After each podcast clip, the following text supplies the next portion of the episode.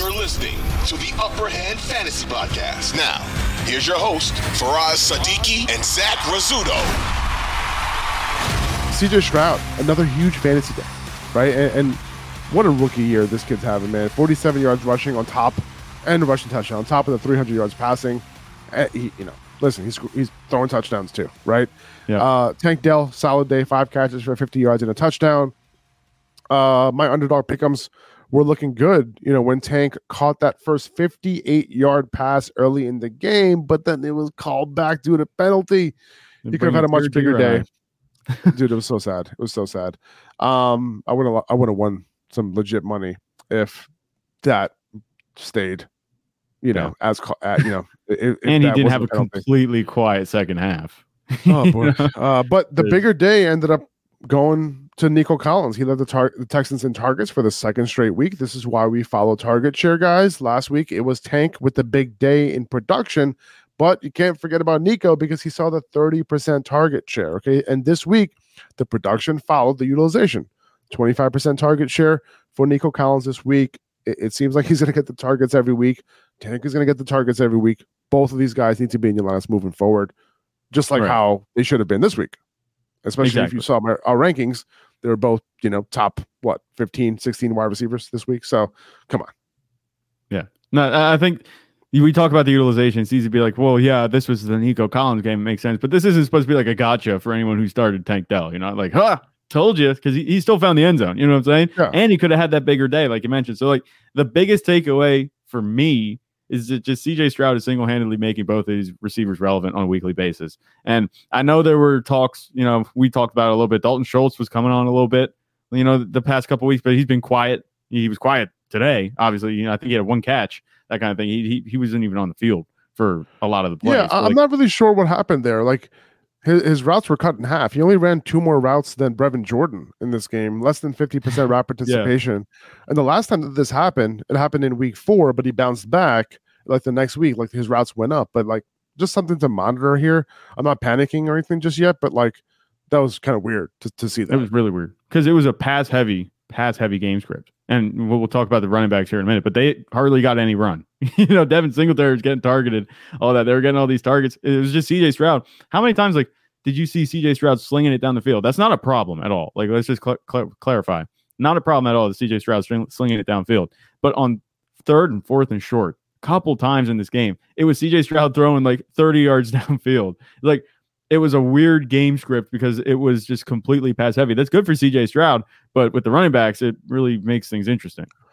Yeah, and and you know, I mentioned coming into the week that there was probably not going to be a whole lot of carries available for the Texans. Uh, Devin Singletary and Dameon Pierce combined for 11 carries total. Uh, they yeah. basically split carries down the middle. I also mentioned that the Jaguars allow when they do allow fantasy points to running backs, it's through the air.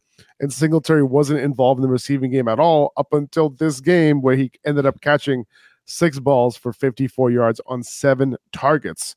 Uh, but one thing that was the major difference here for these two backs in Dameon Pierce's return, Singletary was on the field for 82% of snaps in this game. He got all three of their goal line snaps. He ran 32 routes to Pierce's four 76% route participation, 100% of third down snaps, 95% of two minute snaps. That is a huge development for Singletary if he's going to be running that many routes moving forward, right? Yeah. Also, key factor Mike Boone, who was their primary receiving back when Pierce was hurt, was a healthy scratch in this game. And in his job basically was added to Singletary's responsibility. So, we could see Singletary have standalone value regardless moving forward, even if Pierce ends up taking some work in the running game. You know, now does the overall share get tighter moving forward between Pierce and Singletary? Maybe. You know, Pierce was a full participant in practice all week. Um, but you know, I, I think this is a, an encouraging sign for Singletary for now. Uh, and the fact that they have the Broncos next week, I think Singletary is in play for that matchup. Yeah, it just it plays perfectly in Singletary's hand. And I think you look at this with, with Mike Boone out, you know, this is pretty much a two man backfield. And I think that Devin Singletary at this point, I think they're realizing that Devin Singletary is someone that's going to have to continue to be featured. I don't know if it's going to stick around, like you mentioned, at 82% of snaps, because I do think that maybe there was a little bit of load management here with Dameon Pierce. He was out there on very minimal snaps, and I think that he, I think that he was too big a part of the running back room, or at least the plan coming into the season for them to just be like, all right, we're going to go away from Dameon Pierce at this point. Now, I don't want to rule out like a James Robinson type thing because he was a later round running back, kind of, you know, if you think about it. And he had that same type of James Robinson factor where it's like, you know, he runs hard, you know, he's really good. But if you have another guy that can do more, has a more versatile skill set, like the way that Devin Singletary is playing is going to be much more complementary to a pass first offense and what Dameon Pierce offers. You know, he's a, he's a bruiser, he's an early down running back if you have a guy that can do that plus work in the passing game, I wouldn't be surprised to, to see Devin Singletary hold on to a majority of the work, even if it's not like you mentioned that 82%, 82% of snaps. If it's 60, 65% of snaps, like I don't I don't think that's out of the realm of possibility. And he, Devin Singletary could be a play moving forward the rest of the way as an RB2. Yeah, man, no, for sure. And, and I just want to point out one thing with the Texans. Like they and, and I heard you say this a couple times, Zach. Like this is actually not a, a pass heavy offense. Like it, there are pass heavy producers, if that makes sense. But in terms of play calling, they're pretty balanced uh, for the for the most part for the season. Um, according to FantasyLife.com's utilization report, you can actually look at their their their archetypes, right? And for most games this year, you know, through weeks one through six, they were balanced. They had one like extremely pass heavy game against the Bucs, which which makes sense, right? Because yeah. the Bucs are you know have the tough front, and you know they you want them to kind of you want to drop back at a higher rate, which they did seventy three percent of the time. But and in this game also against the Jaguars, another game where you want to be pass first. So we definitely saw that in this game. So, but it seems like the philosophy though overall is somewhat balanced, and we saw how many carries Devin Singletary had over the last two weeks. And coming into this game, you know, the Jaguars weren't allowing a whole lot of running back carries coming into this game too.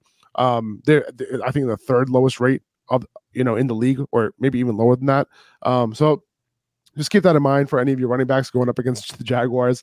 Is that type of situation, and they just they're just really good um, against running backs in the run game.